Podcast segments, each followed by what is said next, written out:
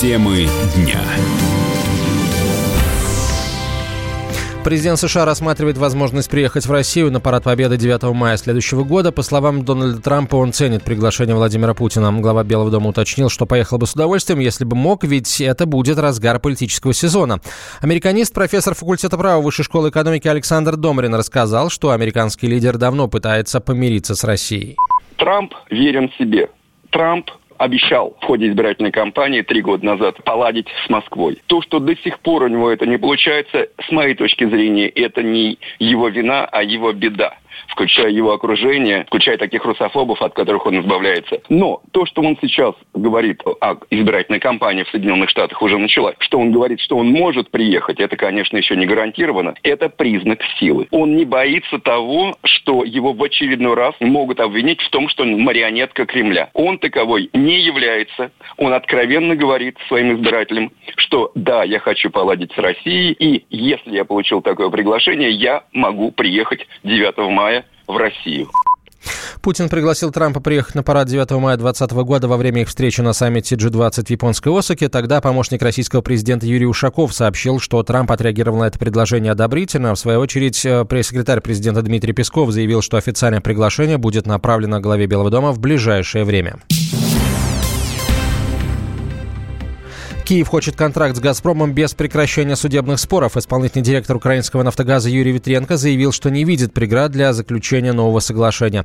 Член Комитета Госдумы по международным делам Антон Морозов заявил, что Россия пойдет на уступки лишь в случае, если Киев займется политическим урегулированием ситуации на Украине. Я думаю, что это необходимо увязывать с политическим урегулированием ситуации на Украине, в том числе прекращение гражданского противостояния на Донбассе, снятие претензий по поводу воссоединения России с Крымом и в целом нормализация отношений России с Украиной. Иначе нам совершенно невыгодно идти навстречу Украине по газовому вопросу. Как представляется, судебные дела не имеет перспективы, поэтому здесь Украина выступает в роли просящего. И мы, я думаю, готовы будем пойти на уступки только в том случае, если украинская сторона, киевский режим возьмут на себя обязательства по скорейшему политическому урегулированию ситуации на Украине.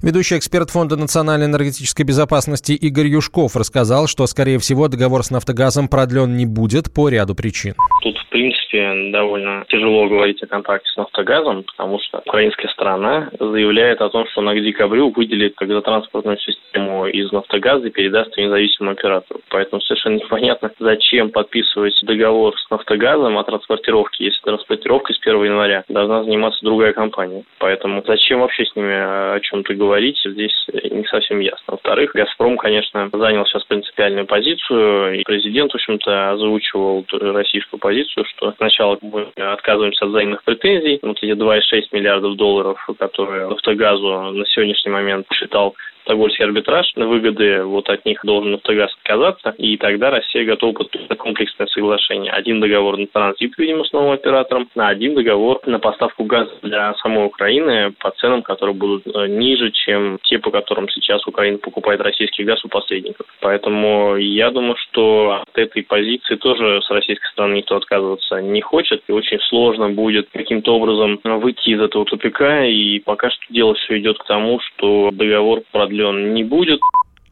Ранее глава Минэнерго России Александр Новак заявил, что Москва и Киев должны урегулировать споры и отказаться от взаимных претензий. восьмого ноября открылась продажа железнодорожных билетов на э, полуостров Крым. Планируется, что первые поезда отправятся туда двадцать третьего декабря. Все подробности у моего коллеги Юрия Кораблева.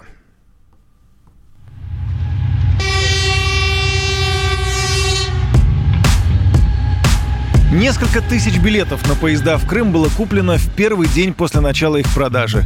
Из Москвы на полуостров по железной дороге можно будет добраться за тридцать три часа. Из Санкт-Петербурга за сорок три. Движение по Керченскому мосту, как и планировалось, начнется уже в декабре. двадцать третьего числа состав отправится из Петербурга в Севастополь. А на следующий день состоится первый рейс из Москвы в Симферополь. В плацкартных вагонах и купе предусмотрено все для комфорта пассажиров. Есть места для инвалидов, установки установлены кондиционеры, есть Wi-Fi. Купить билеты можно во всех кассах страны и на сайте перевозчика, говорит генеральный директор компании «Гранд-экспресс» Александр Ганов. Если говорить о московском поезде, то там, ну, например, купе начнется от трёх тысяч рублей. Цена будет изменяться в зависимости от сезона, безусловно, от спроса. Если спрос будет низким, цена будет ниже. Если спрос будет высокий, цена будет чуть-чуть выше. Но, тем не менее, цена останется в демократичном сегменте. Мы понимаем, что конкурент самолеты, люди просто не поедут задорого. Желающих купить билеты было много, причем настолько, что почти весь день восьмого ноября сайт компании-перевозчика Grand Service Express не работал. Видимо, не выдержал нагрузки. Пассажиры, которые хотели купить билеты, были недовольны. Но, как заверили в компании, после завершения необходимых технических работ сервис будет работать быстро и корректно. Но хватит ли всем желающим билетов и достаточно ли будет поездов? Обещают, что всего на маршруты выйдут четыре двухэтажных состава и пять одноэтажных поездов.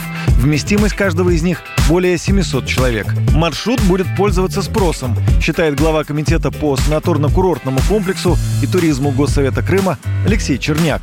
Поезд будет идти по территории Российской Федерации и с остановками в том же Ростове, поэтому можно добраться и до Ростова, можно добраться с Ростова до Крыма. Не все могут себе позволить билеты на самолет, это раз. Во-вторых, не у всех есть прямое авиасообщение с Крымом. Да, в летний период очень много регионов с Крымом связаны прямыми авиасообщениями, но это, как правило, города-миллионники. А всем остальным надо добираться пересадкой, а это очень сильно удорожает отдых семейный. Особенно, если вы едете с супругой, с детьми, это все-таки более серьезно. Железнодорожное сообщение с полуостровом позитивно скажется не только на турпотоке в Крым. Для местных жителей это тоже очень удобно, отметил исполняющий обязанности губернатора Губернатора Севастополя Михаил Разводжаев. Для севастопольцев это тоже очень важно, потому что те, кто соскучился по снегу, например, уже смогут сегодня купить билеты и двадцать пятого числа отправиться, допустим, встречать Новый год в Санкт-Петербурге, в нашей северной столице. Из южной столицы в северную столицу России. Поэтому во всех отношениях это долгожданное событие. В Крым будут ходить именные поезда дальнего следования с названием «Таврия». После пассажирского по железной дороге по Крымскому мосту обещают открытие грузовое движение. Планируется, что это будет сделано уже в июне будущего года. Юрий Кораблев, радио «Комсомольская правда». Темы дня. Мы хотим стать еще лучше. И нравится тебе бесконечно. Специально для тебя мы создали новый сайт радио ка пэ точка ру. радио ка пэ точка ру. Заходи, и ты можешь делать все. Слушать, смотреть, читать. Подкасты, видеотрансляции и студии. Текстовые версии лучших программ. радио ка пэ точка ру. радио ка пэ точка ру. Заходи, мы удивим тебя.